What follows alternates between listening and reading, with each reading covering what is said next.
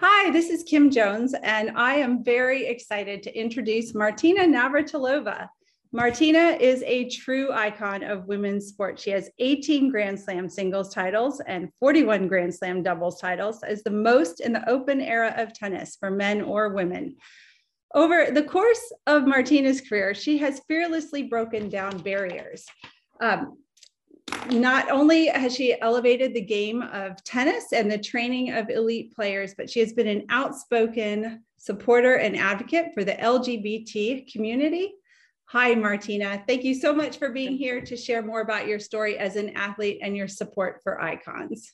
Thank you. Thank you for having me. Glad to be here. Yay. Um, so first, I'm hoping that you will share a bit about your experience as a young athlete, some of your earliest memories and how you got started.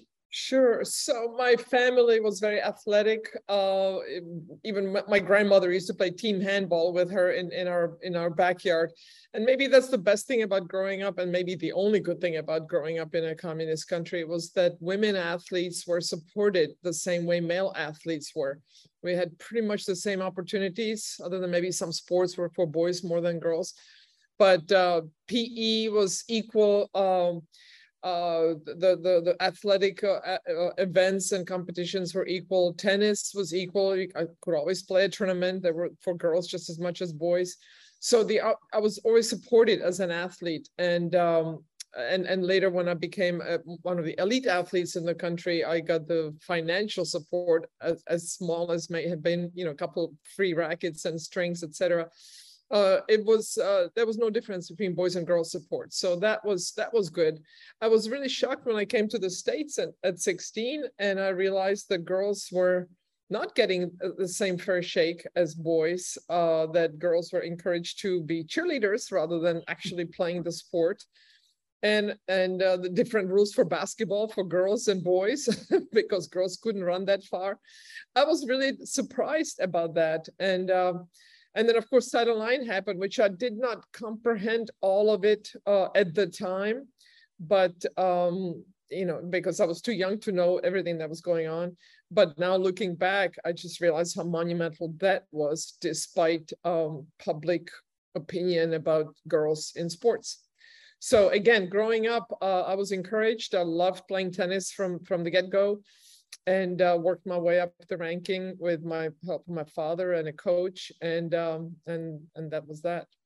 How old were you when you started? What were your first tournaments? Right so i first played tennis when i was five. I went to the club with my with my parents and uh, just played with my grandmother's racket on the wall until i could hit, hit the ball with hit, hit a forehand and then I, my dad took me on the real court at seven. I played my first junior tournament 12 and under when i was nine and they almost didn't want to let me in because I was so little. I was really one of the smaller kids in my class. I didn't really grow till I was about 13, 14. Uh, but we talked them into letting me play, and, and I got to the semifinals, and my mom had to bring some food to us. Uh, uh, we were like 50 miles away, and uh, she had to take the bus and bring up some some food and money because we were we, we ran out of both because my dad didn't think I was going to last that long. So yeah, I was playing girls that were you know a foot taller than me, but uh, I held my own then. And uh, anyway, so uh, yeah, I competed against much much bigger girls because the category was only 12 and under, and I was nine but I knew I this is what I wanted to do. I loved the, the sport. Never there was never a day where I didn't want to play tennis. So was it from that moment, like your first your first tournament, you were like, tennis is my thing, or was- pretty much? I think I was about eight or nine when I saw Rod Laver play in in Czech Republic and uh, and other other professionals. He was left-handed, I'm left-handed, so and I love the way he played. I'm like, that's that's how I want to play. But I always loved coming to the net and and and uh, you know make things happen. Even when I was nine years old, I would run to the net. They'd lob me. I'd run back and work my way back up to the net. That's where the action was. Uh, so my dad always had to push me to go back to the baseline because I just wanted to hit volleys. So I yeah I knew this is what I wanted to do. I didn't know how far it would take me. Uh, but that was my dream to win Wimbledon and uh, and travel the world because when, when do you think you realized that it was an option for you to make a career of this? It, it was more of a possibility of travel. The career thing didn't happen till much later, like when I was maybe 14, 15, when I mean, Rod Laver signed a professional contract when I was six, seven years old for $100,000, but he had to work his butt off for that. And it was after he won the Grand Slam. So mm-hmm. it wasn't exactly a career to play tennis. You didn't really make money. You got money under the table. It was an amateur sport. It was when it turned became pro in 68. I was 12 years old. Then the possibilities were there. But again, women were getting much less prize money than, than the men. Mm-hmm. Uh, so for me, it was more a way of traveling and maybe making some money for for the family, so we can buy a car, uh, etc. Uh, but of course, the federation wasn't letting me keep the prize money. I didn't get to be a pro until I was uh, 18 years old. Until then, I had to give all my prize money back to the federation, and only when I was uh, 18, uh, I was able to keep the prize money, and, and I have to give only 20% back to the federation. So, so when you said the first time you came over to the states you were 16 did you was that for professional tennis? Yeah yeah so i won the czech championships the year before when i was 15 i won the senior championships um, even before i won the junior championships 18 under i just kind of came of age that week started playing really good tennis i was by myself uh, because it was in ostrava which is a town maybe 200 kilometers from prague so I traveled by myself uh, to to there um, and and played. Uh, just came of age during the tournament, so I became number two, three in the in the country, which then allowed me to travel. The next year, I was sent on the tour in, in America, the USLTA professional tour. So I played eight weeks in a row, and uh, yeah, that was kind of sink or swim at that at that point. I'm, I played Chris Evert for the first time, uh, the fourth tournament there How'd that go? First my, my, I, I lost seven six six three, but my goal was for her to remember my name, so ah. she did. you you all have legendary legendary meetings along your career path. Um, so, what can you talk to us a little bit about what happened between your first visit to the states at 16 and then at 18 when you came over permanently? Yeah, well, uh, worked my way up the rankings. Uh, like in 75, I started being able to keep my prize money, but then the Federation started putting some uh, um, uh, restrictions on me uh, with travel. They had to approve my travel. You can't just go and get visa and and and and travel and play play a tournament. You you did not have that freedom in a communist system. So the federation had to let me go. And, and that summer they said, no, we're not going to let you go to the US Open, even though I was top four in the world at that point. Uh, and uh, that's when I realized I had to leave the country so that I would be in in my in, in control of my destiny, in in control of my potential, rather than asking permission to see when I can play, how much I can play, uh, how did so, you do, how did you leave? Like what so was... so when i got the permission to play the us open i played the us open i lost to chris in the semifinals and that that uh, day that day or the next day i think it was that same day or maybe the next day uh, it was a friday night i went to the uh, with my manager uh, fred barman took me to the immigration naturalization service filled out all the paperwork it was late at night they said don't say anything to anybody uh, I had to prove that I wasn't a communist spy. Uh, and and the next day I was granted the, the asylum, but meantime it was also in the newspaper the next day because somebody spilled the beans from the INS. Uh, so it was in the Washington Post the very next morning. So all hell broke loose. I had to do a press conference like I've never done before. There were people, you know, holding their mic. Their head was right here. I was on my own. My English was still pretty broken and we didn't have advisors you know i mean i was on my own. Uh, so and i literally was not on my own. I couldn't go back. Uh, it was a one-way ticket for me. I didn't see my family my, my mom for four years my um, my sister and my dad for five years. And um, yeah it was it was tough. If i went back they would have put me in prison. So that was not an option. And my parents couldn't get the visa because again you had to get the permission of the government to travel so athletes always talk about a support structure around them that's so mm-hmm. necessary to help them succeed and you know when make the stars align when they're when they have that opportunity. What did you do at that time? Did you have coaches in the states? Like did you already how did yes. it work for you? Yeah, this is a very good question. So I, at home I had I had the support of the federation and also of course my father was still my coach when I left, I was on my own. For six years, I had nothing. The USTA certainly wasn't supporting me. Um, it didn't occur to me to get a coach, at least when I was at home. At beginning, I lived in Dallas. Then I moved to uh, uh, then I moved to Charlottesville. Then I moved back to Dallas.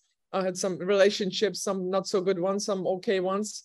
and I always moved to where my girlfriend was. And uh, it didn't occur to me to kind of get a coach. Um, everybody had coaches in their hometown. Uh, hardly anybody traveled with their coach, other than maybe Jimmy Connors. He had his mom, and Bjorn Borg had Lennart Bergelin. He had his coach. There are a few players but that had a coach on the road with them, but most people did not. So it didn't occur to me. So it was only in 81, uh, six years after I defected, that by chance, Renee Richards started helping me during the US Open, and I asked her to coach me. And uh, that's when I really took off with my career. Nancy Lieberman helped me get in shape, motivated me to get in shape and, and get going.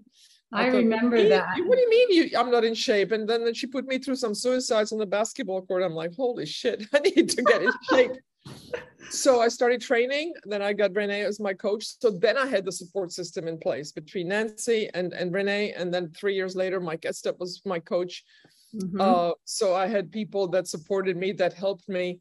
Uh, and that's when my career really took off. So I won two Wimbledons on my own, literally. Um, there was nobody that, that, would, that would help me or that would know what to tell me so um, yeah, uh, I, I really learned about tennis when I was 26 years old, when Renee Richards sat me down and we went over the tech, technique, tactics, etc., and really started putting in the mileage on the court and off the court.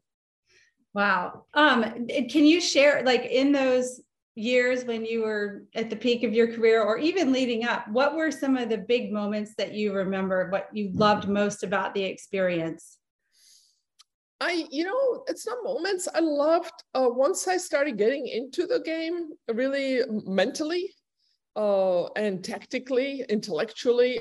I loved it. I, I always loved the sport. I just didn't really have have the people around me to to kind of bounce ideas off of or help me with my technique, etc. So once I started getting into it, it was like uh, a, a uh, a revelation in that how much I didn't know and how much I wanted to learn, and and I just took it like a sponge. So uh, it wasn't any one moment. It was just really enjoying myself. I I like the process. I really enjoy the process of of getting into the nitty gritty of uh, you know where we can find extra five miles an hour on my serve or you know be more steady on the forehand or or change my strategy a little bit better uh, and think during the match etc so it was always a challenge to me. Every day I was trying to figure out how I could get better. And uh, and so uh, it, there was not any one moment. It was just this this whole immersion in the sport, as well as being able to walk away from it. Uh, you know, once I left the court, I was you know I was ready to do something else. So I left it on the court, and I think that's why I lasted as long as I did because I was curious about other things outside of tennis. But when I was doing the tennis thing, I was all in. Is there one trophy that's your favorite? Uh, yeah, I know, not really. I mean, of course, Wimbledon trophies. Uh, Wimbledon was always uh, the had a special place in my heart, and uh, that's the first tournament I saw on TV. That's the one I wanted to win. I didn't realize my game was perfect for grass, but it was. Yes. I just didn't know it until I got on it. Uh, and um, and so those not that that that record is the only record that I really went after. When I got to eight, which was the record held by Helen Wills Moody, I wanted to get to nine because then I would hold it all on my own, and and I ended up getting there. But it took a while. I had to learn some new things at an old age, uh, and Billie Jean uh, Billie Jean helped me on that front. Oh yeah, that's cool. Um, do you? I want to ask. Do you feel like you always had fair competition throughout your entire career? Were the rules in place to protect the integrity of your sport? You felt secure about that? Yeah, uh, yes, for the most part, I would say so. I mean, uh, it was pretty denominative, uh, you know, divided by sex, of course, and then you have divisions by age, 12 and under. Uh, of course, I was nine, but you know, they were bigger, but there was no 10 and under. So that's, I wanted to compete. So I didn't care where I ended up. I just wanted to play then 14 and under, then 18 and under, and then then the seniors tour. And then on the pro tour, it was uh, based on rankings and uh, and etc. So there was no, oh, I'll pick you to be on the team because I like you. Uh, actually, my very first tournament uh, that I played was in Fort Lauderdale, in fact, and uh, I was pretty unknown then, right? So uh, there was another Czech player with me on, in the tournament. It was only a 16 draw. So the, the tournament director put put put one Czech player, which he knew the older one, not me, And then he put another player from Italy into the draw because they didn't want two Czechs in the draw because one was already there. So I kind of got demoted because of the country I was from. So I had to play qualifying and I qualified and then I won the first round and I lost the second round. So it was like totally, um, you know, the subjective uh, way of deciding of who gets into the draw. This is way before we had rankings. And I'm like, this is not right. But I'm like, okay, screw it. I'm going to qualify anyway. So I did. Uh, but that's really after that we started getting rankings, so there was no favoritism or anything like that. So mm-hmm. I never felt really slighted in any way, and maybe that's why I picked tennis because a coach uh, of a team can take you in or out. I did not have that problem. It was all on me. If I won, I get you know I I, I go further in the tournament. If I lose, I go home and I play next week. So I really like that uh, being able to be in charge of my own destiny. And again, that's why I left the country. yeah. Um, I'm one thing female athletes, and now we're going to head on to one of the some of the issues that women are facing in sports right now. Um, a lot of female athletes are facing at all ages and across all levels that they should be willing to compete against males, young or old. Um, how would that have made you feel? And do you have anything to say or you can add to the conversation on that? sure. Well again competing against boys when i was eight nine years old i was as good as most of them but i wasn't better than all of them. And i was by far the best female athlete in, in our school. And even when we had school meets and i realized wow i'm really good because i was beating other girls too but boys were still better. They, they were faster. Mm-hmm. and this is 9 10 11 years old. So it was always understood that it would be divided by by sex. There was no quibbles about it. And then, of course, Renee Richards came on the tour, won the right to compete uh, back in 76, I think it was, uh, sued to play on tour. But she had been uh, on hormones and had the surgery and everything for years and years and years prior to playing on the tour. And we were very accepting. Uh, I welcomed Renee, who became my coach for three years after uh, 81 uh, and played doubles with her. And I was so thrilled that she was able to play. But I'm not sure how thrilled I would have been had she been beating all of us, because had she transitioned and played on the tour 10 years earlier, she would have beaten us, even though she was, you know, not even top 100 on the men's tour. She would have been number one in the world on the women's tour had mm-hmm. she transitioned earlier. So that's when you realize, wait a minute, it's okay, but not really, because uh, she would not have been a successful um, you know, uh, had she had she uh, played on the men's tour, she wasn't that successful. So it wasn't a lateral move, and um, you know, but it, it was one off. We just thought it's one off, so um, it was kind of okay. But and now Renee, Renee as a human being, I loved her. Uh, she's still a good friend of mine, and we stay in touch. And uh, just got an email from her the other day. Uh, so and she agrees with me on this. She says, looking back now, I don't think I should have been allowed to play because you cannot take that advantage away no matter what you do. And that's what's happening now. Uh, we thought when we started the women's sports uh, uh, working group, we thought we could find a way to include uh, transgender women in, in fair competition with girls and, and, and women. And we found that really is impossible. Once they go through puberty, you cannot undo the, the advantages that that biological males have. So I, my heart goes out to all the women and girls that have to compete uh, against biological men, um, um, males, I should say, and it's um, it's difficult because I want to include transgender women. I know how important sport is to all of us, but we women have fought so hard to get this equal opportunity to even have the right to play sports, then to have the equal opportunity to play sports equal funding, etc. And now we're supposed to make room for men who not now ID as women, great for everyday life, absolutely supported in society at large. But we have categories in sports for a reason, and this is this is the reason. So I'm not accusing any trans women of cheating, but what about the men that may want to cheat, uh, that are not trans women, but they will they, they, they could pretend, uh, they could say, you know, I ID as a woman. It's reversible. Even when you take the hormones, you take them for a couple of years, you can reverse back out, uh, as has been happening um, in other fields in other countries. So it's just um, it's just a really unfortunate uh, situation because we want to include uh, everybody that that wants to compete, but it has to be done fairly. and people say, "Oh, but look at Michael Phelps. You know, he's got a big advantage with his body." We don't categorize people based on their size, based on their the size of their hands, etc. And by the way, that advantage is minute. It's like 0.1 percent. Yeah, the other guys because they're all they're all massive, right? They're like six foot eight and you know massive humans. That's why they swim because of the body type. they're, not, they're not jockeys. They're too big to be jockeys basketball players don't, don't become jockeys and jockeys don't become basketball players for a reason. It's their body type. And so male bodies are automatically have that advantage when you when you when you look at it. And and so when they say, oh, but Michael has an advantage, yeah, it's called it's called biology. Yeah. Um, that's how that's his DNA. So um, I, you know, my heart heart goes out to the women and girls that are put in this position. The the swimmers on the Penn Penn University uh, team who were basically told to shut up or um, put up and deal with it and go see a therapist if you have a problem. Mm. Wow, we we need to just keep stepping back and you know bend over and let the men step on us, uh, trans women step on us and get up there.